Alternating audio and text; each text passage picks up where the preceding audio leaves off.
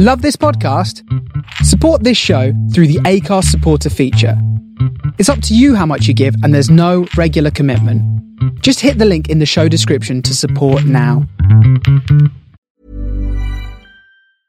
I'm Sandra, and I'm just the professional your small business was looking for. But you didn't hire me because you didn't use LinkedIn jobs. LinkedIn has professionals you can't find anywhere else, including those who aren't actively looking for a new job but might be open to the perfect role, like me. In a given month, over 70% of LinkedIn users don't visit other leading job sites. So if you're not looking on LinkedIn, you'll miss out on great candidates like Sandra. Start hiring professionals like a professional. Post your free job on linkedin.com/people today. Hey, I'm Ryan Reynolds. Recently, I asked Mint Mobile's legal team if big wireless companies are allowed to raise prices due to inflation. They said yes. And then when I asked if raising prices technically violates those onerous two-year contracts, they said, "What the f*** are you talking about? You insane Hollywood ass." So to recap, we're cutting the price of Mint Unlimited from $30 a month to just $15 a month. Give it a try at mintmobile.com slash switch. $45 upfront for three months plus taxes and fees. Promoting for new customers for limited time. Unlimited more than 40 gigabytes per month. Slows. Full terms at mintmobile.com. Okay, well, I, I never set out to do workshops particularly. It wasn't on my bucket list, but I found that I had a knack for doing it. I became, I realised that I was good at teaching, and I enjoyed it. I enjoyed looking at other people's processes, and it helped me to develop my own. So I, I began working with the over 50s in Cardiff. They were long term unemployed and were a very interesting group as well, people with a lot of life experience, but also who had been around a little bit, who I would say were slightly disillusioned. Some of them were down on their luck, and I just found it rewarding. We did a couple of days and then ended up doing a gig in a library, then progressed to teaching teenagers, which was as challenging as it sounds. Uh, everything from a group of 10 to one guy who just said, Look, my mum just doesn't like me very much.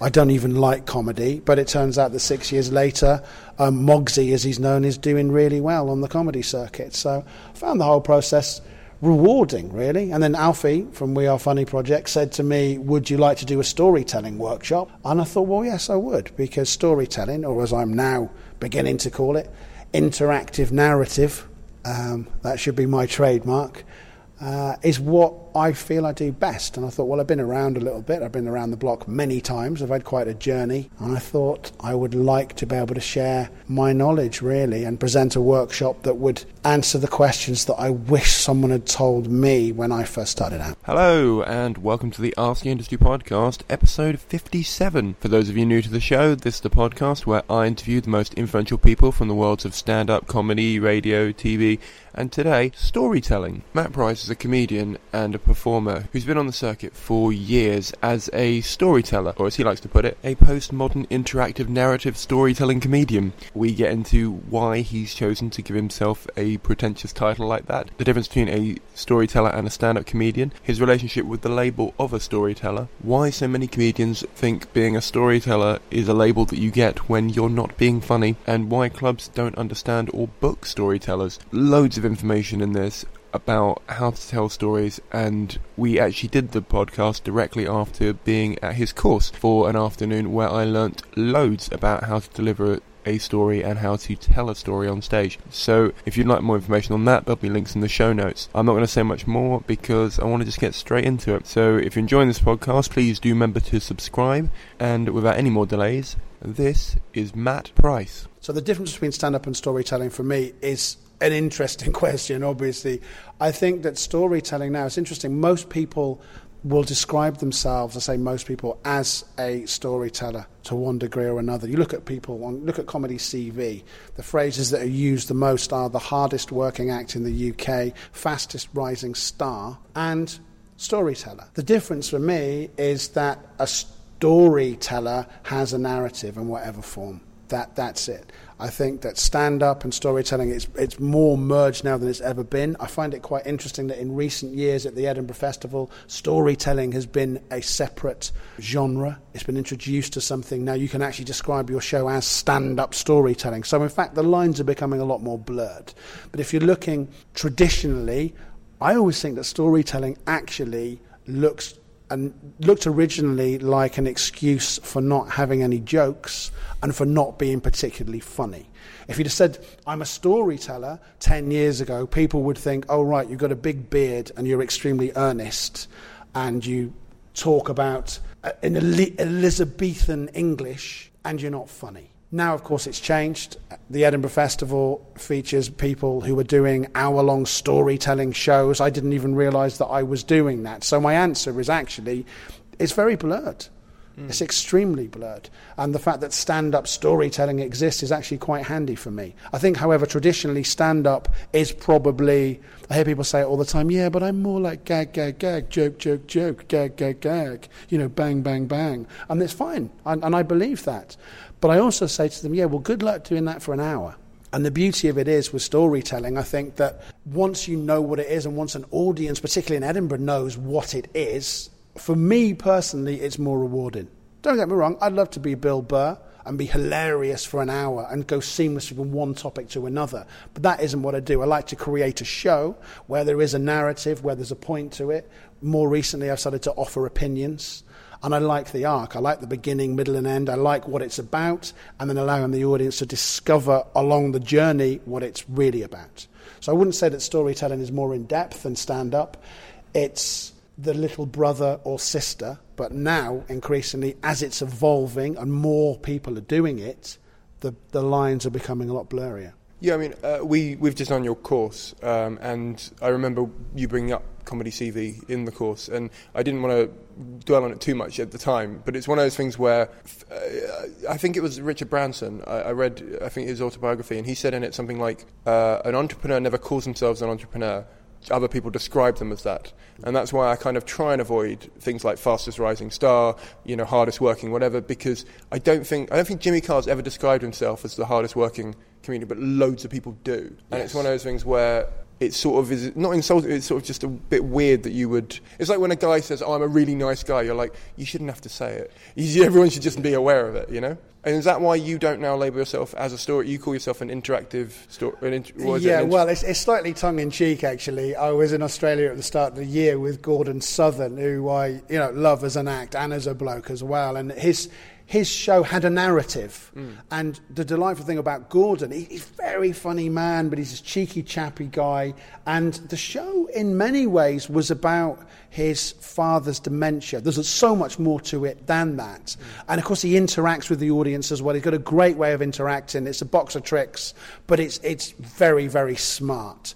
And he uses an iPad and he does bespoke raps for people and he has various catchphrases that come out. And it could uh, making it I'm making it sound like he's a 1970s club entertainer. He's not. He's very much Gordon Southern. It's a great style. And, I, and he said to me about storytelling, well, you're a good storyteller. And I said, yeah, having watched you, you do interactive narrative.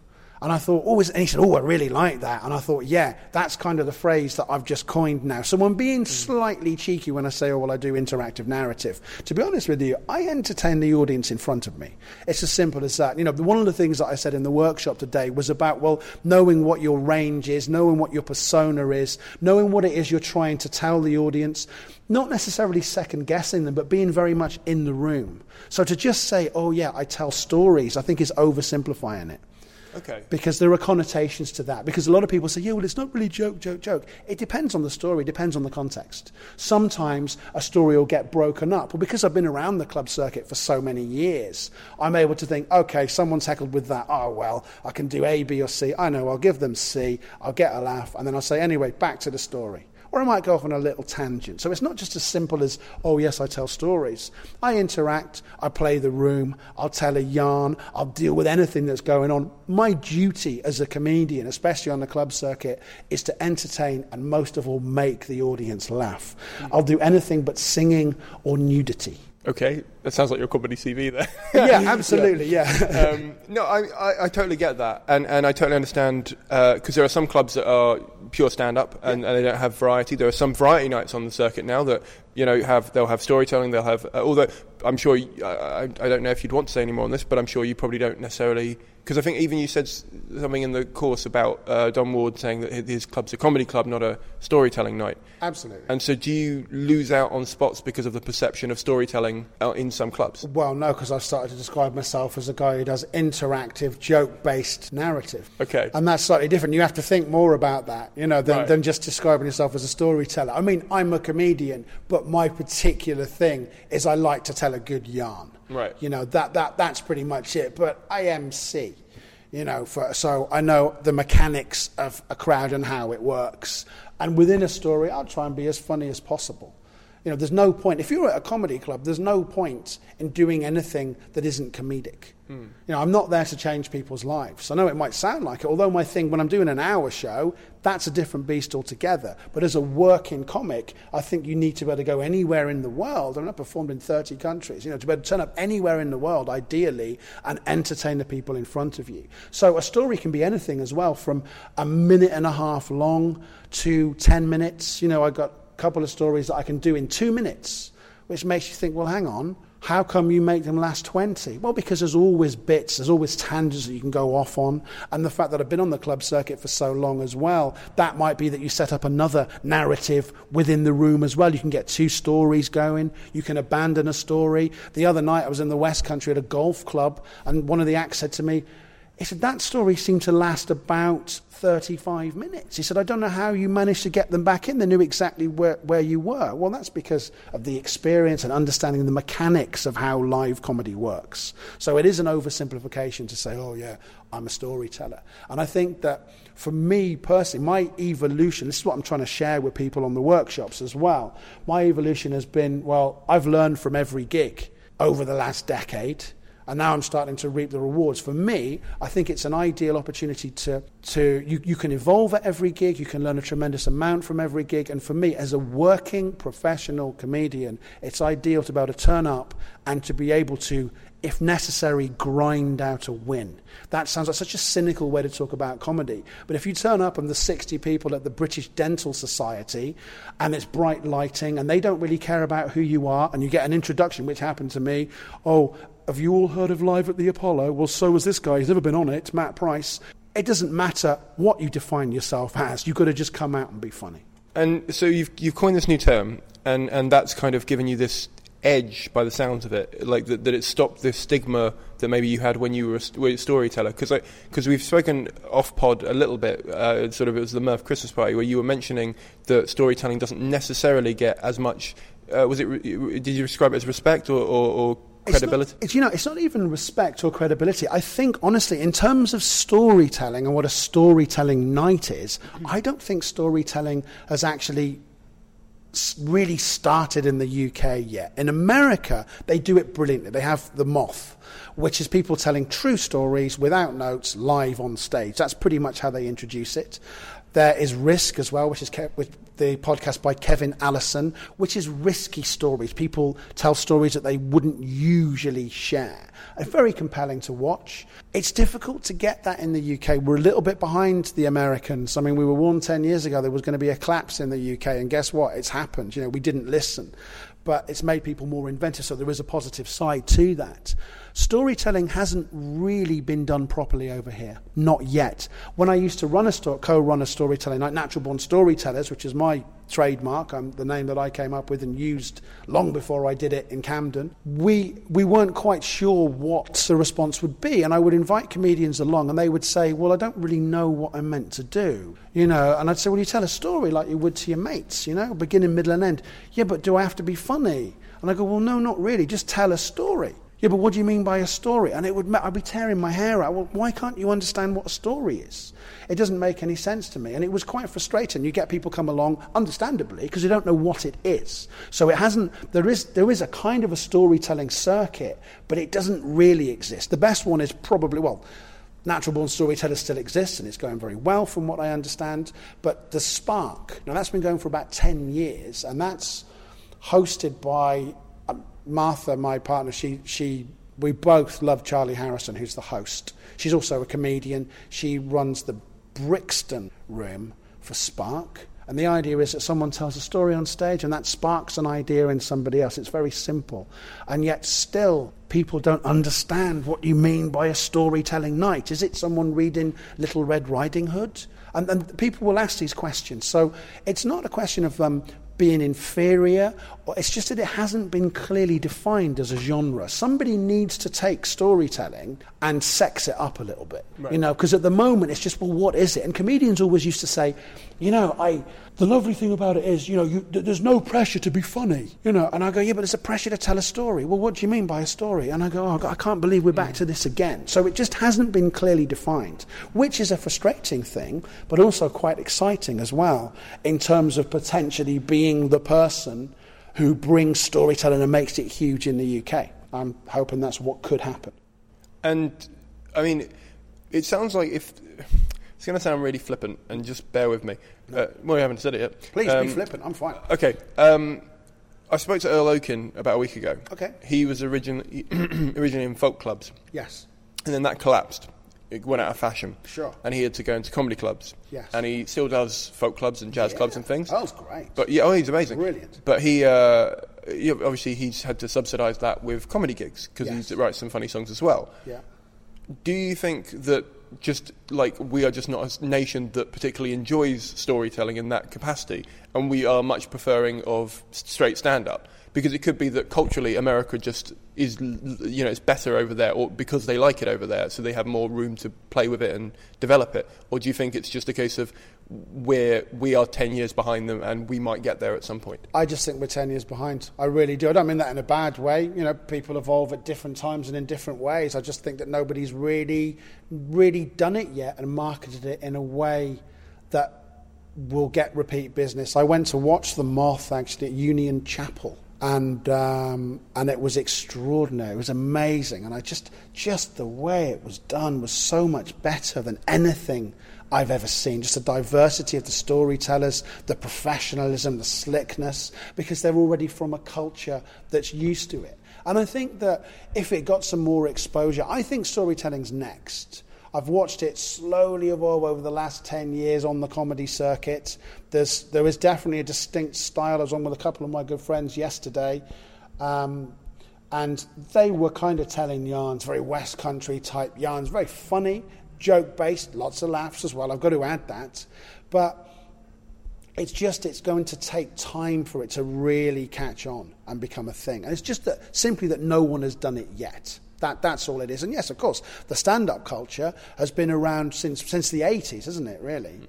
And storytelling, I think, has been very popular. I'd like to know when the moth started. I can't think when it was, but it must be 15 years, I would have thought. Maybe longer than that. I'd have to look that up. You'd think if I was that passionate about storytelling, I'd know what date it was. But it's still relatively new compared to stand up over there. And it might take off over here. Do you think then, so if, if storytelling used to be perceived as this thing that you did when you weren't funny. Yes. I mean, do you think that's still a stigma attached to because if you're just starting out as a storyteller, statistically, like with being a comedian, you're not going to be that funny at it very early on. Yeah. So, do you think it's a case of people go to an open mic night, see 12 comedians and one person doing storytelling that wasn't very funny, and they sort of pigeonhole it and go, well, they didn't even have a joke? Or you, I mean, how, do you think that perception is still there? Absolutely, yeah. Of, of, course, if people don't know what it is, then and they and they can't understand it, how can they want to see more of it or want to encourage it? There's just, I mean, there's some truly horrific stand-ups out there as well. I don't say that with to, with anybody in mind, but I do see an awful lot of rambling. People talk about joke, joke, joke, but I see comedians walk out. Not criticising anybody, but by the time you've said, "Oh hi, how are you guys? Are you well? Give me a cheer on three if you're well. Give me a cheer." Cheer on three if you're not well. One, two, three. Give me a cheer if you've got a dog that was maybe well at some point. This can drag on and on and on. So just because something is storytelling, um, or something is stand up, it doesn't mean that one is any better than the other. You know, good stand up is good stand up, good storytelling is good, is good storytelling. I think with the storytelling, there is a license to not be funny. I think that the humour can actually emerge from the narrative. And I've actually seen people who've never been on stage before, because that was the idea of natural born storytellers. Literally, the clue's in the title people who are naturally good at telling yarns. A great friend of mine told a story for about six minutes about how a time he he was shaking like a leaf about how him and his friend stole a car, sprayed it the same colour as a police car, and instead of police, wrote the word polite on the side and went around stopping motorists. And the audience were not only rapt, but killing themselves laughing. And he was this geezer and he was saying, Well, you know, I mean, I'm nervous about public speaking. I don't know what to do, but I stole this car. And they were howling with laughter all the way through. There are no recognizable jokes, but the humor came out from the way that he delivered it. And I suppose from the believability of his character. And there was definitely, without him realizing it, he used a number of techniques that really made his story brilliant. Um, equally, there's people who've just gone up there and been thoroughly dull. I think one of the reasons, and I say this respectfully, and Charlie Harrison from Spark would say this as well, storytelling is quite middle class and twee.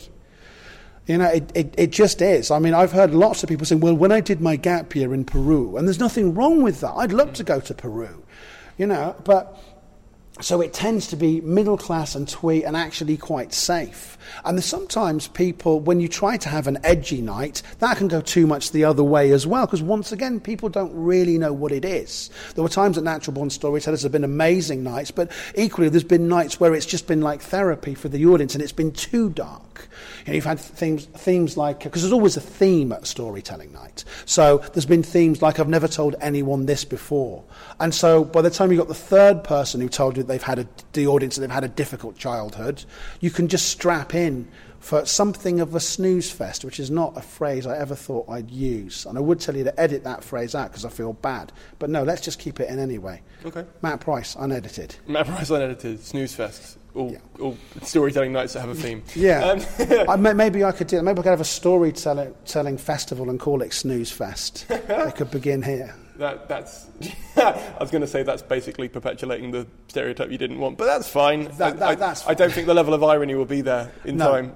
absolutely. I mean, for me, when, when you were talking, I was thinking of um, stand up tragedy, the night that oh, runs. Yeah. I love that night. I mean, you can go, you can do stand up, you can do a storytelling thing, you can do anything as yes, long as the thing is tragic. Absolutely, yeah. And, and I really love doing that gig. I, I, really enjoy it. It's really well run. And, and the thing is, is that because it's such a variety night, you sort of go with everything. So you don't, I don't, I don't find myself watching someone tell a story going, "Where's the punchline?" Yes. I find it more, oh, good, there's something interesting going to be said here. Yes. It might be funny. It doesn't matter if it's not because I know it's going to be tragic either way. Yes. Because of the theme.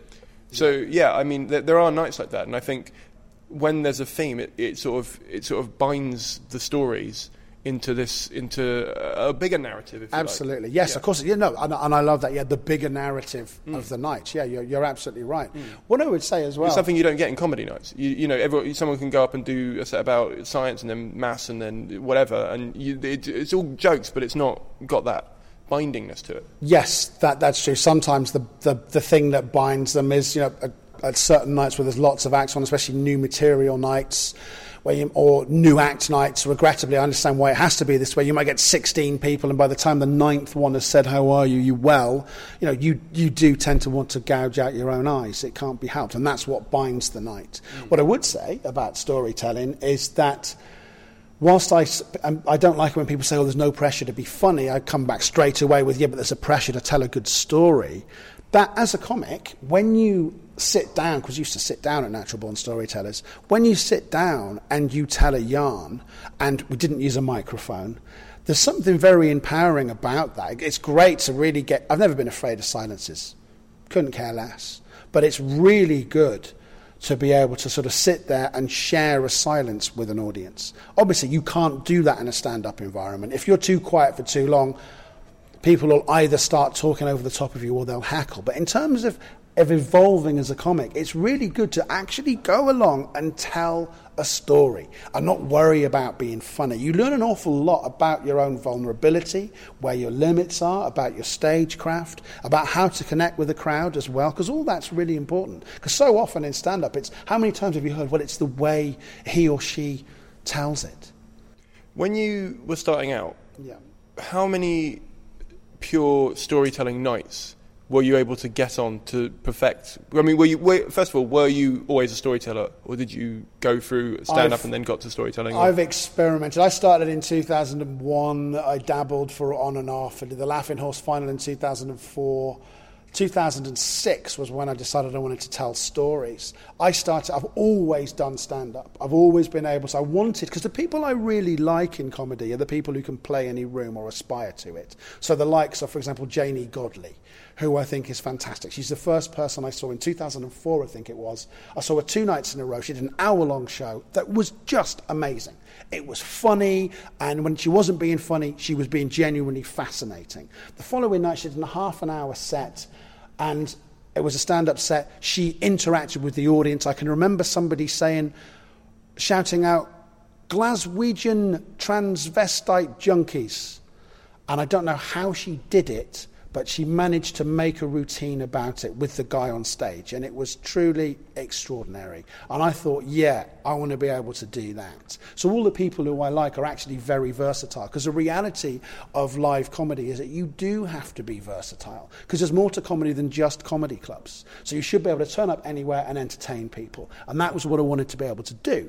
My particular preference was telling stories just because it's a West Country thing. Some of the things that I've experienced, I mean, I, I wanted to be a professional boxing writer, that was my thing. So I wanted to be able to share their stories on stage. So I've experimented and made all the mistakes. When I initially started, I, I had a, essentially an afro, I would say, and a long trench coat, and I spoke about Japanese suicide. Because they say talk about what you know, I thought I'd make it easy for myself. Yeah.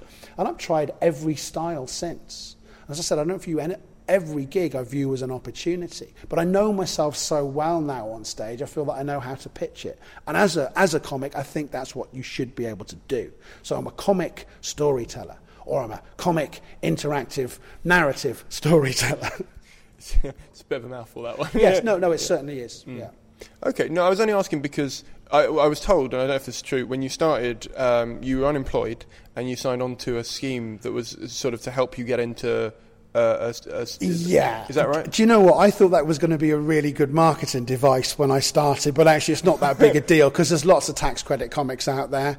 And yeah, I mean, I, I basically, I, I went along to the job centre. I went, I was on the call centre circuit in Cardiff and having dabbled in London for a bit, moved back to Wales and by the call centre circuit, you, you just work everywhere. I did British Gas and then got fired from 118, 118 and then went upstairs to IT and I couldn't do IT, so I got fired from that. Then I went to Western Power, so I did the whole circuit. I must have done it two or three times. I was on the dole for a while. Um, I had a philosophy degree, and I remember turning up to the to the to the job centre, and the guy saying, "What do you want to do?" I said, "I want to be a comedian." And he sort of shook his head, and I said, "Oh." yeah, okay, well, good luck with that. But he said, well, actually, you can you can do this. You can sign up for New Deal, and you can be self-employed. And and I thought, yeah, all right, I'll I'll try and do that. And he said, you might as well because this call center thing isn't working out for you, you know. So and so I did, and thankfully, uh, some years later, I actually saw him at the Glee Club. I was on at the Glee, and and it was really great. And I said, I can't believe this you know, you're my new deal advisor. How are you? He said, yeah, I'm doing all right. I'm on a first date, so please don't lay into me. And I didn't, but we had a little bit of fun. So actually, it was a reasonable way out. It's, it's one of those things. This is a very hard game as you know. Make no mistake about it. You know, there's no, there's no blueprint for it. There's no set way to make it. There's some received wisdom. There's one or two people who can say, okay, I'll do a year on the open mic circuit. I'll develop my material. I'll get in with this person and this person. I'll go to Edinburgh, do a three-hander. Following year, two-hander with someone who's not quite as good as me. So hopefully I get a better review. I'll then get signed, get an agent to get me on at the Pleasance. I'll do 7.30. I'll win the newcomer, do two years of telly or maybe a year of telly, tour. Then five years after that, I can retire. That is, a, that is one path, and only a very, very, very small percentage of people do that. And good luck to them, you know. But the rest of us, it's kind of scraping a living and fighting for it. Mm. That's what you have to do. Which is why I say it comes back to, well, you know, the ability to be able to play any room for me makes you more commercially viable. Absolutely, yeah, of course it does. Yeah, you want, I want, I personally forget that I'm being slightly flippant when I talk about being an interactive postmodern storyteller. Listen, I want to be known. If I'm known as anything, I want to be known as a guy who can turn up and do a job really well, mm. consistently well. Yeah, no, I'm, I'm aboard with that. And, and that's it. My, my, so my follow-up question to, to the original point was, um, because you've sort of mentioned that there aren't many storytelling nights, uh, or there aren't much of even of a circuit over here. Yeah, absolutely. I, I wondered how you were able to go full time from that, but it, it, sounds like you were doing comedy clubs. But then I was thinking if you were doing comedy clubs and, and it's not and storytelling isn't established over here, I was wondering how you even got full time. Do you know what I mean? Because yeah. if, if promoters don't know what you're doing or they or they don't uh, have as many sl- slots for that as they might do for just straight stand ups. Oh, yeah. I, I, how did you even get from? Because if someone's listening to this and they want to be a storyteller, how, how did you even get to a stage where you got the trust of promoters to do either MC spots or club spots with a story rather than a uh, just a gag, gag, gag type thing. because is... I was I was very thorough in learning my trade for one thing. So I got to the point where I felt that I could be consistent, re- reliable on stage. Plus, there is something of uh, it's a misconception really that that it's not gag, gag, gag because actually it is, it can be. It can be laugh, laugh, laugh, certainly, depending on how you exploit the mechanics of being with an audience. You know, I, more, I, I know some, I deliberately contrive it sometimes so that someone's going to heckle me because I know I've got a couple of comebacks that'll, that'll get laughs. I also know if I do an act out, that'll get a few laughs as well. And I very much think about, right, well, what do I want this audience, how do I want the audience to react and when? I'll go for a minimum of three laughs a minute. Of course, I'll be a fool not to. In Edinburgh, that's a slightly different thing. You have a longer time. I like to have two dips over an hour. I think that's perfectly acceptable to do that. So actually, I started off just wanting to be as funny as possible. I then thought, well, I really want to learn how to tell very funny stories. And if you look at the people who were the best at telling stories, it is. It may, may not be gag, gag, gag as such, but it's laugh, laugh, laugh. Listen to someone like Birbiglia. You know, he uses all different techniques. He uses his voice so brilliantly. So I count myself, and almost it could sound like I have an inferiority complex, and I genuinely don't. I consider myself to be a working, um, professional, postmodern, interactive, narrative storytelling comedian. Mm. I was, that, that's fair. yeah, no, yeah. I, I, that was a joke, by the yes, way. Yes, I'm aware. I'm aware. I was literally thinking to myself, if I don't laugh at this, it would be really nice and awkward for everyone listening. I, I think uh, it's yeah, great. Yeah. No, I'm glad you laughed, but I'm also, if you didn't, that would be great as well. because I would sound like such an idiot. Because if you edited that as the little snippet at the start of the oh, podcast, yeah, no, this is a glimpse behind the podcast, by the way, ladies and gentlemen who were listening. Sorry, mm. but if you edited that bit with no laughter, that would just sound ridiculous. People would switch off, and it would be the the one that people are least inclined to listen to. No, I think I think you you'd be surprised. I think people would listen to it going, this pretentious. Right, I'm going to listen to it the whole way to my next gig. Yeah. Uh, and I hope he's there. Uh, yes. pick him up on this. I mean, like, where is your interactive storytelling? yeah, where? Oh, yeah. absolutely. No, I've, I've, I'm aware that I've sort of set myself up for something of a fall, but I'm all right with that. I've fallen before. Mm. And I, uh, the, I mean, the interesting thing for that is, is yes, everyone, everyone. I, I think when you start in comedy, you're your main aim should be just to be f- the funniest you can be. Absolutely. And, and, that should continue through, but then obviously it changes as you sort of your yeah. your uh, persona changes as well as your yes. stage dynamic. But but I think I think the interesting thing would be um, how you. I mean, yes, there's there's a consistency and there's being funny, but ha- was it just performing open spots for different uh, promoters that proves that you are not only funny, but you that what you're doing is something that's different enough that they should book you more often in a way because you know if, you, if you're just a comedian going to do 15 20 minutes of jokes there's hundreds of those. Not, oh, in a, not in a flippant way but there are. But if you're if you've got a story to tell that's a funny story they can put you on in between two of those 20 minute comedians and it's something yeah. different and it makes the night more interesting and it keeps people engaged in some in some instances.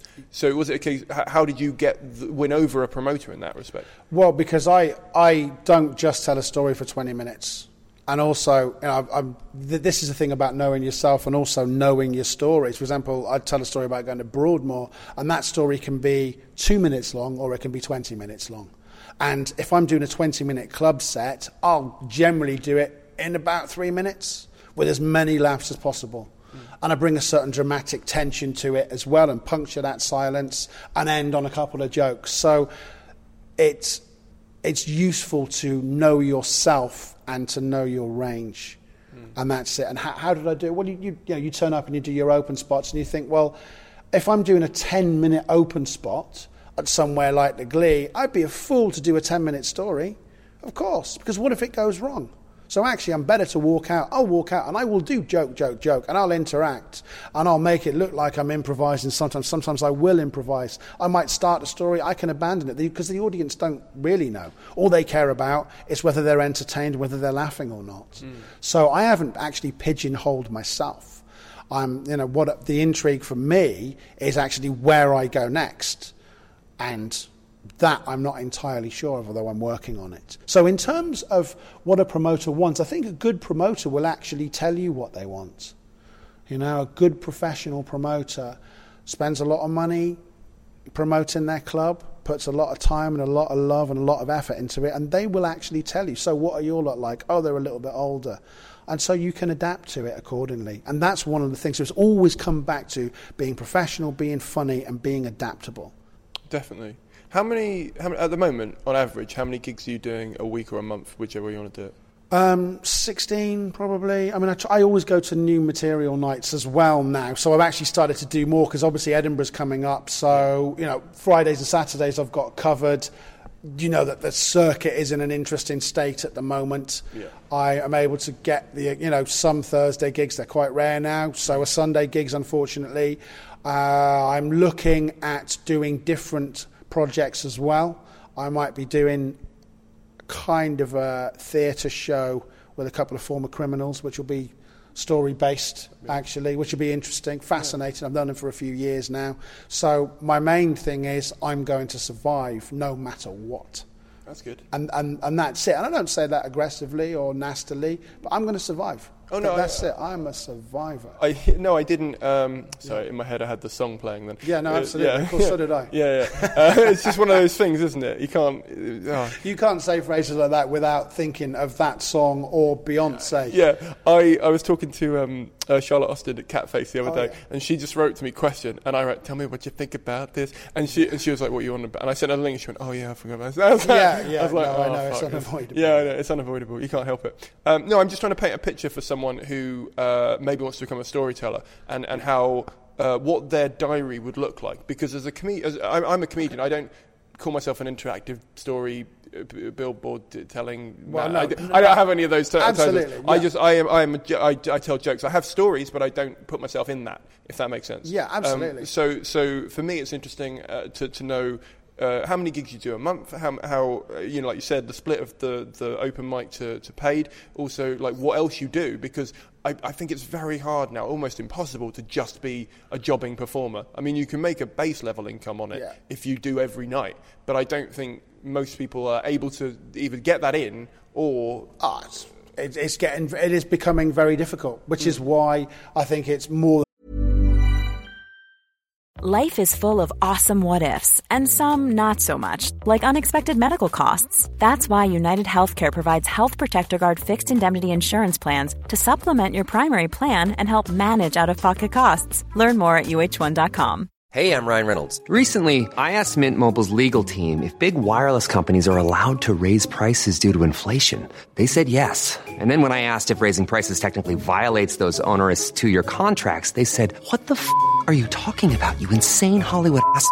So to recap, we're cutting the price of Mint Unlimited from $30 a month to just $15 a month. Give it a try at mintmobile.com slash switch. $45 up front for three months plus taxes and fees. Promoting for new customers for limited time. Unlimited more than 40 gigabytes per month. Slows. Full terms at mintmobile.com. Hey there, it's Michelle Norris. I'm host of a podcast called Your Mama's Kitchen. When I travel, I'm usually looking for a way to find a taste of home when I'm not at home. And one of the things I love to do when I am at home is entertain. And Airbnb allows me to do that. When I was in California recently, I rented a house that had a great kitchen. And when we were sitting around the table, we're all thinking, we're in someone else's house. Someone could be in all of our homes as well. If you have a home, but you're not always at home, you have an Airbnb. Your home might be worth more than you think. Find out how much at airbnb.com/slash host. Whenever now, it's important to be versatile with, with, with what you do. You know, the idea for me was to, I'm going to run a storytelling night again and I want to see if I can be the person who does make it accessible to people. Mm. So I'm always thinking about other streams of income and other ways to survive and other ways in which I can perform. You know, and I'm glad, lucky enough to be able, I think, to turn my hand to different things. In terms of being a storytelling comic, it, look at someone like Nick Page. Have you seen Nick Page? I know of him. I've Nick seen Page him. is great. Nick mm. Page is very, very good indeed. And he can play any room. He's another person who can play any room. You could put Nick in a corporate room, a weekend club. He could be anywhere. He could come along and storm a storytelling night if he wanted to. And it is laugh after laugh after laugh. It's relentless. His stream of, of words is just relentless. And, and it's fantastic. But the one thing, and I'm sure I'm not putting words into his mouth, he's an old pal of mine, but he can play any room. So I don't think if you're thinking of yourself as, oh, how do I start? How do I become a storyteller? Well, don't. You're a comedian who tells stories. You wouldn't say to me, you wouldn't ask me the question, well, you know, if you're a one-liner comedian, what sort of career do you have? Well, because you're just a comedian. That, that's what it comes down to. You know, the, the main thing is being a comic. I'm a comic first. And my speciality, or my, my main goal actually, is I want to do really good hours. That's really what I want to do ultimately, that's what I, I, want to get on television. People are really surprised. You want to get you want to get on television? Really? Yeah, you're damn right. I want to get on television. Absolutely. You know, I want to get on Russell Howard's Comedy Central. That's what I want to do. I've said it now. People don't believe me. They think I'm lying. Well, do you not want to be like a cult? No, I want to eat. you know, and I want to be able to um, to go as far as I possibly can. You, you mentioned playing any room, and I know there's a, a split I, I, I feel there's a split anyway between comedians who feel they should be able to play any room and comedians who just feel like you know not every space is conducive to stand up so why would I want to try and play every room? And I'm wondering first of all if if that attitude is more prevalent in storytelling as in as in uh, storytelling comedians or whether it's a case of um, because, no, first of all answer that. Well the desire to play any room it stems from practicality more than anything. That's all. It comes back down to, you know, to pounds and pence in a way. You know, I want to be able to earn my living anywhere. But it's also very satisfying. And also, don't forget, that how, many, how many times have you done a room where people said, oh, the room is so nice, there's such a lovely crowd, and you turn up and it's just the worst gig you've ever done. You think, how on earth did that happen? There's a misconception. Oh, Edinburgh audiences, they're so erudite. Really? Go to the Three Sisters or Cowgate on a Saturday afternoon when, when there's rugby on and get out there and, you know, no one's ever heckled with, hey, pal, you know, make sure your narrative arc works. Yeah. They, they, they, don't do that. So yeah. actually, so-called night rooms can be tough as well. So from my point of view, it's after a while, everything becomes a variation on a theme you know, as far as hackles go, as far as rooms go. So you can just tick stuff off, especially when you're starting out. That's what I tell people in my workshops. When you're starting out, you're learning so much with every gig. And now I can turn up, and I'm not, I'm not really phased by anything. I was very, very shy when I first started doing comedy, very shy. I couldn't even look at the audience. You know, I, would, I was terrified. And yes, it took 10 years to get good at it. I'm not ashamed to say that. But right now, I'm not afraid of anybody or anything. Not a thing. Because I feel like I've seen it all. And yes, it means that I'm, you know, I'm, I'm not on telly or anything yet, but you know, I feel like I've thoroughly learned my trade. So it is really good to be able to play any room. There is, of course, the argument. Well, hang on, why would Josie Long want to be able to play a rowdy room on a Friday night where they shout abuse at her? Well, yeah, if you've got your own audience, great and well done, and she's thoroughly deserving of that audience too. I have to say. But for the reality, or my reality, is the one that I'm most concerned with. And so, in order to evolve properly, I had to be able to play any room, and it's just immensely useful. I can turn up and grind out a win if I have to. Or most of the time, I can do very well. Most of the time, it's really good. Occasionally, I think I've reinvented comedy. I can't believe it. And sometimes I think, oh my God, I just, I've, I've left via the fire escape on quite a few occasions as well. Do, do you think, as a storyteller, then, and again, this is me being flippant, but do you mm. think it's do you think it's easier as a storyteller to adjust to different rooms than it would be for a stand-up? Because I find if I'm if I'm emceeing, I can adjust to rooms a lot easier than when I'm doing a set because my set's already set. It's in, it's in, the name in a way. Whereas a story, like you said, you can take something and make it two minutes or twenty minutes. So you can. I, I feel like just from the way you're talking, you can adjust a lot easier and a lot more on the fly than maybe a, a, a performer who's got their I think if you know yourself well enough and you have enough skills that um, you can act. Because sometimes I walk out and I won't tell a story at all. Sometimes you, you, you, can go half an hour if you're closing and you don't even get a joke out or anything. You're just interacting with the audience. And that just comes through experience as well and knowing what tool to present to the people in front of you. So, whilst I ideally want to be able to do an hour with an amazing arc to it, and I want people to leave outside chatting and going, wow, this is just the best thing I've ever seen, the harsh reality is, is at some point, someone 25 minutes in in the nicest room in Edinburgh is going to shout something that, you know, that involves your mum and various sexual activities, and I've got to be able to come back with something. Mm. Definitely, definitely. And, uh, you know, you find uh, sort of let's keep with Josie Long just as an example.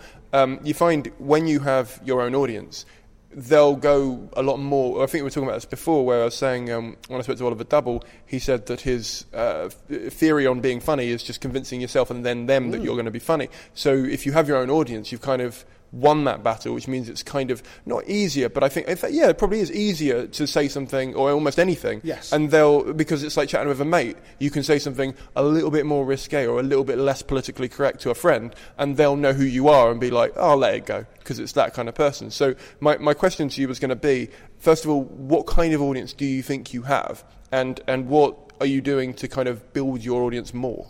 I don't have an audience. It's, it's, it's, as simple as that. I don't. I have the audience here in front of me, you know, because I'm a circuit comedian. So I, I turn up, and whenever I do festivals, if it's in Australia, if it's in Edinburgh, I, I show up and I play to the people in front of me and I use my skills probably on the fly to be able to create a narrative or to, to, to tell my story, but also to make some kind of narrative with the crowd as well. So there's two things going on as well. There's a narrative within the room, but there's also the story that I'm telling. So, you, so it makes it almost unique for them. I have no illusions at all that I have an audience. Would I like to have one? Yeah, probably. I'd like to get on Radio 4. I would. So, are you are you doing that as a conscious decision, or are you just not investing time into doing that? Because it sounds like if you if you don't have an audience, or you just have the audience presented in front of yeah. you who don't know who you are. I mean, you were talking a lot about perceptions in your course and, yeah. and playing with those and stuff. So there's a lot of advantages of not knowing the audience and, and, not having them know you because, like you said, you can play with that and you can have a lot of fun with it. So, are you doing it as a conscious decision so that you still have to stay on your toes and, and as and as gig ready as you can be because they don't know you, so you have to keep those skills sharp, or are you just not investing time into say talking to them afterwards and saying, "Hey, join my mailing list, join my Twitter, join my whatever it would be." Well, in many ways, I think that um, I possibly made a mistake. You see, because it's show business, isn't it? And I never focused on the business side of it at all. All I wanted to do was be a good comic. Now, I'm at a point where actually, no, I'm starting to think about, right, what's my branding? You know, so I'm thinking, okay, I'm going to get my photos taken by Steve Ullathorne, you know, and I'm going to describe myself as this thing, and I'm going to make sure that my clips are filmed well. So there is a pra- so there is that side as well. I kind of wish that I thought about that ten years ago, but then it was a different scene then, and all I wanted to do was be good, and now I believe that I am good. Now I want to be successful. And, and there's a difference. You can be really good at comedy, but uh, you know, there's people who aren't really good who are successful. I'm not going to name anybody. I don't can't think of anyone off the top of my head. But there's a difference. So it's like, yeah, I've got good. Now, how, how do I become a success? And I, I suspect that I ought to be saying to audiences, well, you can see me on, you know, you can tweet me, you can follow me on Facebook. You can email me if you want. You know, you can take my business card. So I should be working more on self promotion, and maybe I will. Because I think that there's no coincidence that, that it's not random that people become successful. You, you can sit around waiting. It can be. Oh, it can be. Yeah, sorry. Did, but, yeah. but, but, you, but for the most part, if you sit around waiting to be discovered, or you're hoping that you're going to be the word of mouth phenomenon in Edinburgh, then you could be waiting for a very long time. You know, I've done I've done some very good shows, I think, in Edinburgh. But you know, I'm very much aware that this year, and I've learned a lot as I'm going as well. I've been learning about the marketing side. Mm. You know, I've managed to market Martha McBrier rather well, and I'm savvy enough to know to mention her name in a podcast that's going to be listened by you know, to by hopefully quite a few people. It's my missus. I know exactly how to market her and she's happy just to go along with it. She's similar to me, but she, you know, she cares about being a good performer. She really does tell pure stories, and they're, and they're fantastic. They're very funny. and she'll thank me for mentioning her because she'll be listening to this. so It's one download. Whereas, absolutely, Yeah. but whereas, whereas, say, even five years ago, I wouldn't have even had the audacity. It's not particularly audacious to even say that in the middle of your podcast. But now, whilst I'm making a joke about it and we're being light-hearted, I'm very much aware of the need, even when, and I'm thoroughly enjoying your company, Simon. Even when we're talking about storytelling, I'm thinking, yeah, okay, don't forget anything. Yeah. remember this, remember that, and not because I'm cynical, but it's just well, you have to move with the times. So I, I don't think that's a problem at all. I think I think when it gets bad is when you have. So I've had some PRs on here, and you know you have to sort of watch out for them just plugging things, if that makes sense. Yes. Which is fine because that's what they do, or that's part of what they do. Absolutely, of course it is. But it's not. This isn't for that. This isn't. No, a, no, of this course isn't not. the the. This is this is a discussion Of about the industry and stuff. Yeah, so yeah, if you need, if you if you want to mention something because it's and it's relevant as well. It's it's something that's to do with you and it's to do with storytelling. So Yes. it's not. Uh, it's not. Uh, you just sort of going. Oh, by the way, I've also got a free fringe show coming. You know, like it's. Oh, uh, of course not. yeah. No, I wouldn't dream of doing that. And that was more supposed to illustrate in a slightly flippant way what my journey has been. Mm. Because because people people emphasize different things when they start. You know, I've met people who have literally done half a dozen gigs, and I've, one guy walked off stage and he said to me, you know, that was my seventh gig, and I found what I want to do now for the rest of my life. I haven't seen him since. I don't know what he wanted to do. Maybe that was it. Maybe he meant they didn't want to do comedy anymore. Some people hand you a business card after gig number nine. And good luck to them. You know, th- like I said, there is no blueprint. There's no, you know, we're all self-employed in many ways, you know, scraping a living, or at least, or at the very least, wondering, you know, well, is this going to last? Where am I going to be a year from now? Is it really going to be like all the cynics are saying, and it just won't exist in five years? And it'll just be new material nights and open mic nights, and that's it. And we'll all talk about the good old days when you could make a living from it. I hope not the second one. I, I don't know. I, I remember seeing a comedian. I won't mention any names uh, in Edinburgh two years ago, and they, they I saw their show twice accidentally. It was a long story, um, but they used the same flippant line twice, so I knew it wasn't a, uh, an accident, as it were. Where they said um, when I started. Uh, it was great, and the industry was just booming, and then and then the bottom fell out, and now I'm good, and it's really annoying. Yes. And I was like, well, okay. Um, is it though? Because I mean, I mean, you're you're at a higher level than I am. I mean, that's that's just you've been going longer. You're, Yeah, you're, you're maybe, you- maybe. Uh, well, Yeah. you, well, I mean, would you? you No, no, I've been going longer than you. Yes, I, I don't think of it in terms of levels, but yeah, I've been No. going longer. Yeah. Yeah. Well, no, that's interesting. What you? I mean, I. How can you not? I mean, you would you would naturally be further along this journey than I would be. Sure. Uh, it depends. I see people, and I don't. This isn't directed at anyone in particular. I see people who can't do ten minutes who are taking an hour-long show to the Edinburgh Festival. Oh, yeah, I'm not. I'm not. That's incredible. I'm not so they're at the same level as me. I'm doing an hour-long show. yeah. All right. And someone else who's only got 10 minutes is doing an hour long show. They'll stand on the street saying, five star award winning comedy, hardest working comedian in the UK. Do you want to come and see my show? And I've got, I'm, and I'm going, oh, I've got five stars for this particular show. Well, so did that person down the road.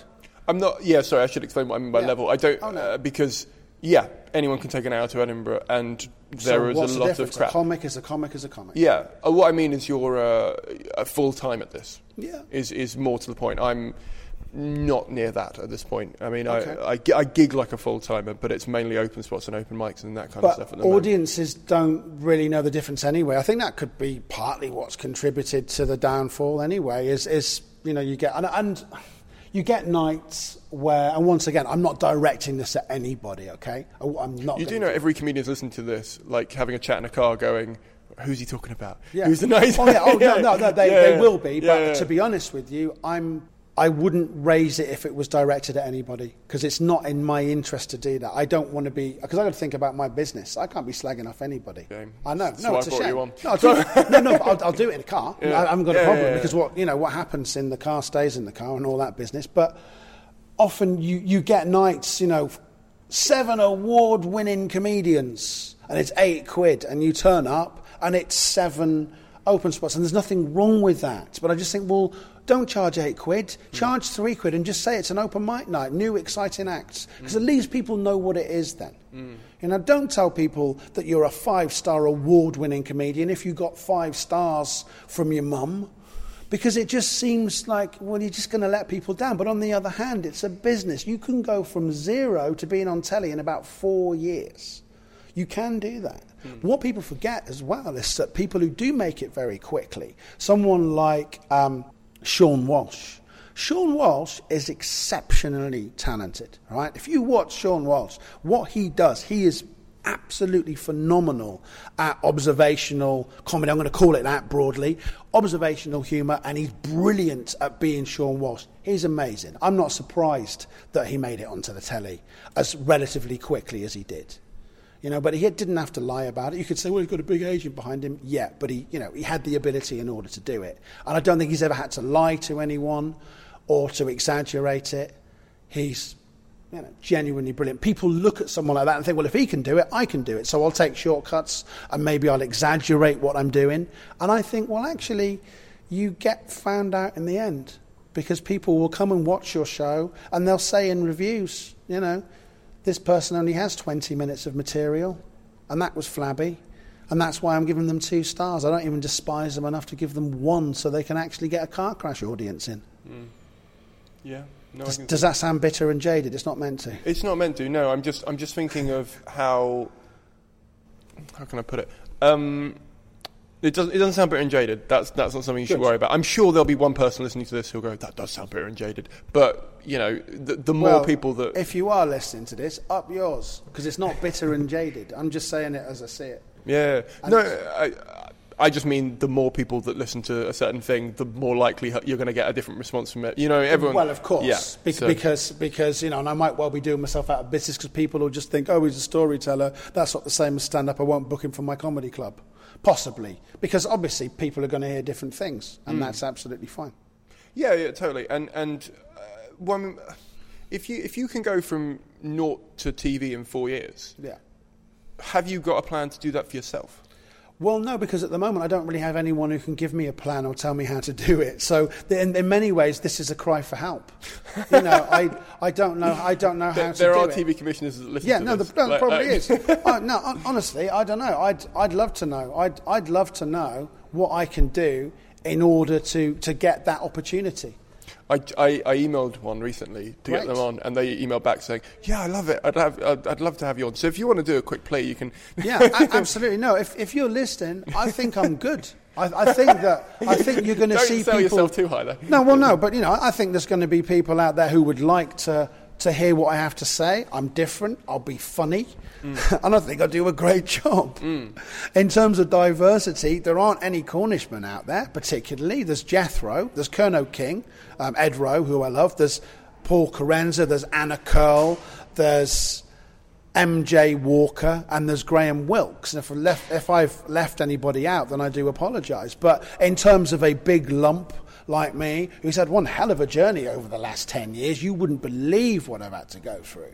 But who can take some of those experiences and make them genuinely funny in front of any audience? And yeah, I'd love to come and do your TV programme. Sorry for marketing myself or say, being so blunt about it, but if you are listening you can help me, please give me an idea. You can Facebook me, you can contact me through Simon, you can Twitter me. I'll give you my address if you want afterwards. Do you want to pop round? Um, No, the- well, this is the thing. Uh, the, as much as that is a funny plug, I, I, it does bring up a very interesting case because I can't remember who it was who said it, but someone said about Sarah Millican that I think she, w- I think they said something like she wouldn't have a career if she wasn't a, a woman who was Geordie or something like that, and it was in a review.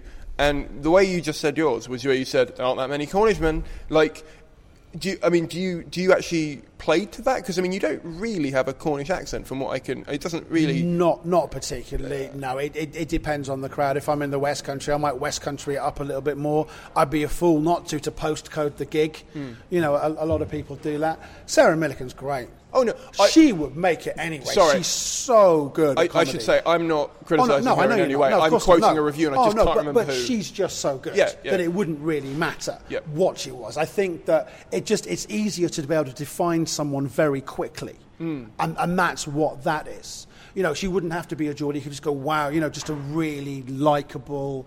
Um, next door neighbour sort of talking to you over the fence almost is one way of marketing it. I'm very talented, very marketable. What's what's really nice is every time you have every time you talk about storytelling or every time you talk about something in that area that you have skill in, you flip a negative to be a positive like that, which is really good. I think, oh, especially good. in this because no, no, because I think too many comedians go, oh, I can't, I can't do one-liners. I'll do, I'll, I'll do this instead, and and they, they, they look at it in a negative way rather than, oh, I do this thing well though. Forget one-liners. I do this thing. You know what I mean? And, Absolutely, and so and I and I like that. And I think that confidence comes out in the fact that you've done it for so long. Yeah. That you that you believe in yourself, even though Absolutely. But you, but like you said, you're not marketing yourself to get an audience. Even when I said, "Go ahead, pitch yourself to a commissioner," you go, "I think I'm good." Like you're not you're not you're not arrogant enough to go. Well, no. I'm the hardest working storytelling person on. the-" Maybe I should have said that. I'd, li- I'd like to be able to say that, but it's, it's ridiculous.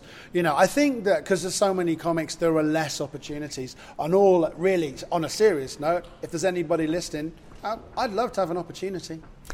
I think we all. I would as well, by the way. And Just throwing it. it. out. No, no, we all would. Everybody I know would. You know, there's people running around in the background now taking tables everywhere. They'd probably love an opportunity as Yeah, well. Do you guys want to pitch? No, I'm we're not, turning this into that. 'cause That'd I'm- be great, I think we've got a few it? minutes before we've got to Yes. be kicked out of here. So I'll quickly ask you because I had a few questions about Edinburgh. Yes, because I know your first show. What I've got told was 2006 when you went to Edinburgh and you didn't have a venue. Or you, Oh or yeah, th- that that kind of fell through. I turned up and there was it was in the garden of um, Lindsay's bar, and they had a barbecue. So that that was fine because I spoke to Claire Smith from the Scotsman, who's a reviewer, uh, a journalist who is very good, excellent journalist actually, and she gave me my first quote. I think she said I tell. Fa- um, Fascinating stories from behind the ropes because I was talking. I wanted to talk about boxers, and it's still a show that I will do at some point awesome, but it, that's the swan song show. That's the retirement show. cool. And so the two questions, main questions for Edinburgh, because I know we've got to move That's on in a sec. The two, the two main questions about Edinburgh I've got for you are one. Do you list yourself in storytelling? And if you don't, why don't you? Oh no, I list I list it as stand-up storytelling. Okay. Yeah, I think last year was true life storytelling. I don't think people particularly look at it. To be honest, I don't think they care. I think as long as you've got a decent mugshot. Uh, and the person on the flyer says, "Oh, hi, do you want to come and see a show? It's five stars and award winning." Although they don't do that with me because I, you know, I had some five star reviews, but I haven't won an award. Although I, we got third place in a raffle once when I was a kid, and I may, maybe that counts. Doesn't have to say award what you won the Comedy award, award for. winning, yeah. No, I, I think that uh, I always take the approach to Edinburgh. I'd like to try to speak to people myself. I do the showcase gigs and I say, listen, this is something slightly different. Come along. There's a narrative. If you like a good yarn, you'll like it. There's jokes in there. It's funny. It's personal, and that that's almost enough to get people in. So I think that the marketing in the brochure, you only have 40 words and about 90 online. Mm. So you, know, you more or less sound the same as everybody else, really. But I think that people have a greater understanding now of what storytelling is or postmodern narrative comedy is. Yeah, that makes sense. No, I just I just wondered because uh, we all have a hard time in Edinburgh. We're all whoring ourselves oh, out of the whole course, time. absolutely. But I, I didn't. I was wondering whether being a storyteller makes it easier or worse at festivals for you because at comedy sections, you know, I'm competing against every other comedian essentially, whereas you're. Are you competing in that way? I mean, you're, you're a comedian who tells stories, but you have a thing where you can go up to someone and say something a bit different. You know what I mean? You've instantly Oh, got. I don't think it's that different. It's just an Edinburgh show. Okay. To, to really, to be honest with you, it is just an Edinburgh show. Okay. Uh, not, not in a bad way, but you know, I'm up the same as everybody else. Yeah. You know, stood in the rain trying to flyer people, convince them that I'm worthy of coming to Yeah, see. yeah, yeah. And you know, most of the time, you know, touch wood, I get people in. I don't have to necessarily tell it as storytelling. I think that I think a personal sales pitch is good to people. If you say to people, "Look, I'd really, I've got a show, and I'd love to run it by you. I'd love to know what you think," Mm. and people will come along. Are you are you one of the mythical, profitable Edinburgh people? Um, I do all right. I do okay out of it. Yeah, certainly. I think. I, do I make loads of money? No, because I tend to do the free fringe. I can cover my costs of being up there, and that's quite a blessing. You know, given how expensive accommodation is. Hmm. So I do enough to be able to go back the following year. Really, is what it's about. I more or less make my money back, hmm. and and can afford to eat whilst I'm up there. But the personal growth that, that you get is incredible, as you know. Yeah. But I, I'm at that point. You're speaking to me now at the point where I want to be a commercial success. So I need to start acting like it, and that's my next mission. So, what what steps are you taking to be taken more seriously? I mean, uh, not that you're not, not being Oh, no. taken seriously, No. but what steps are you personally taking? And also, I think you're with Mirth Management. Yes, that's right, yeah. So what are what are you and Mirth working on together that is getting you to be taken more professionally? Uh, yeah. Okay, I don't quite know how to say this, but me and Mirth aren't working on anything. Jeff, Jeff, Jeff gets me gigs. There's no point because people are going to. This is the bit that people are going to pause in the car now and go, "Oh, I can't wait to hear what he has to say about this." Jeff's very good at what he does. Jeff is very good at getting you gigs, and that's it. And that doesn't mean I'm not being disparaging about him. I'm very grateful for that. But in terms of me being able to go further, I'm probably going to have to come up with my own business plan, and I'm not saying doing do it myself. Jeff will admit it; he'd give me a bread and butter income, but I do so much more than just his gigs, so much more because I built up a reputation. However, if I Are want you to also s- on the corporate circuit? I assume. not the corporate circuit. I do the odd corporate, but I, you know, I, I do the overseas gigs. I've been to Asia and you know and, and closed over there. That wasn't through Mirth Control. I got that myself, and you know I did the Australian festivals. Jeff's been, you know, what can I say? I don't know how to describe it really. Jeff, Jeff is very good at what he does, and take that in any way, any way you like, any any way you choose. But I think that it that even he would say that in order for me to get to the next level, I'm going to have to do it myself. Not because he doesn't care, but because it's not what he does. So I'll continue to do the Mirth gigs. I'll continue to get the circuit gigs that I get myself, and I'll continue now to market myself. And my goal this year is to get more journalists in. I've always had the last few years touch with very good reviews, but I'd like to get. I'm, I saw Sarah Kendall's show. My goodness me! If you want to go and see stand-up storytelling at its absolute best, go and see Sarah Kendall. Me and Martha McBrier, my missus, five stars in the Scotsman she got last year. Um, we went to watch the Radio 4 recording of Sarah Kendall, and all I can say is that is next level stuff right there. We were both absolutely blown away. And Sarah deservedly got nominated, but I think she had 18 reviewers in. I had three. All right, I got three five star her PR, reviews. you know? I don't know who the PR was, Okay. possibly Mel Brown, who I'd love to have. Of course, if I had the money, it would be very much worth it. You know, but my point being that I think that actually I ought to be able to get more. I'm not saying I'm going to get 17 or I deserve it. It's not about what you deserve, but the next level for me is certainly to to market myself in such a way as I can entice journalists in now. You know, I can say, look, this is my sixth Edinburgh show. How about you? You know, throw me a bone. You know, and, and review me. And so that that's how I've changed. That's where my focus is going. Okay.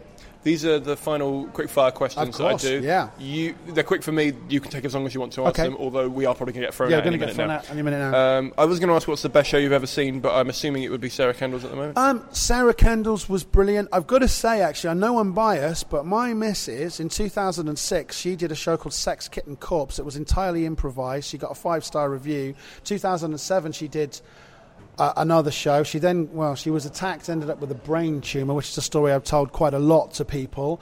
Could no longer perform.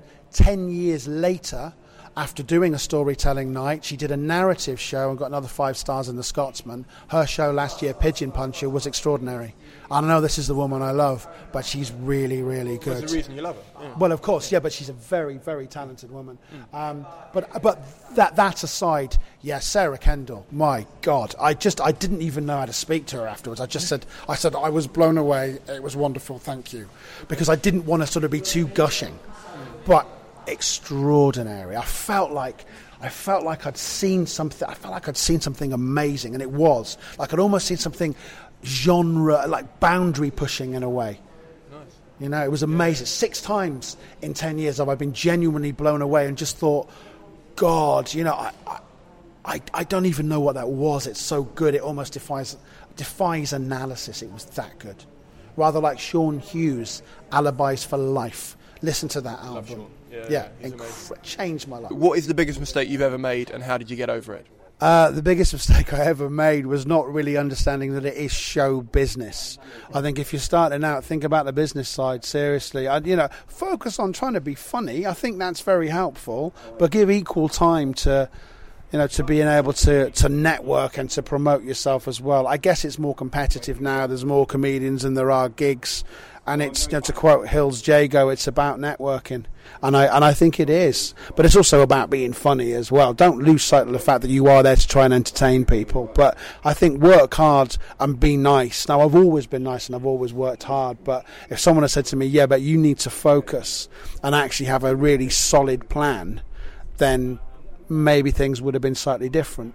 But having said that, you know, I'm in a position, as I said earlier on, where I'm good at comedy and now I'd like to be a success. So at least I know that. Better late than never. Yeah, yeah, definitely. I, I, I get that feeling. Who do you think is the most underrated person in your industry? I that is a very interesting question, and I, I can't think of anyone off the top of my head. What I would say is that it's very easy to dismiss people. I think that the industry looks at someone and they think, oh, okay, we're, we're going to think of you as this. And they more or less set the level for you within the first few years. And it's easy to, to overlook people. There are amazing comedians out there, as you know. You know, Adam Bloom said, you know, that he's better after 25 years than he was 25 years ago, but the audience are more or less, uh, the, the audience, the industry have more or less dismissed him. We all do that a little bit. You know, and I and I think that that's a shame. That's the only thing I would say is okay. You don't get an opportunity to be new. You only get one opportunity to be, to be new. But I don't understand why people are so dismissive. You know, I took ten years to learn how to be a comedian. It doesn't make me better or worse than anybody else. But I think, well, don't don't dismiss me. And am I saying that I'm the most underrated person in the industry? Well, I don't know. I'll tell you that off record. I was going to ask, the next question was going to be what is the biggest problem in the comedy industry and how would you go about solving it? But I think you've answered the first part of that now, or unless that's not the biggest problem in the. Well, I, th- I think one of the problems is that is the actual marketing, certainly for the live circuit. I honestly think there's nothing wrong with saying to your audience, look, this is an open mic night. Don't don't market it as something that it's not. You know, in Edinburgh, well, I can understand why all bets are off. You know, there's something about doing the free fringe and you know, if you end up with one pound fifty, one euro note and a piece of chewing gum in your bucket, that will tell you enough. And and actually if you're as deluded as I think you might be or you know, this is just not to anyone in particular, then you will come back the following year and do the same anyway. Yeah. yeah. Okay. And what's the best bit of advice you've ever been given? The best bit of advice. Now, I think I think the best bit of advice was from Martin Beaumont, who came, and I wish I knew what what the. He said there are three things: you are what you think. You either want to do it or you don't, and be in the moment. That's the best piece of advice I've ever had. The rule of three, because it, it really takes away any doubt. Mm, definitely. You know? If if you could go back, I know I said that'd be the last That's question, okay. but I've got one more that I think you'd be fun to answer sure, and okay. end and end your pod on. If you could go back and give yourself one bit of advice before your first gig, what would it be?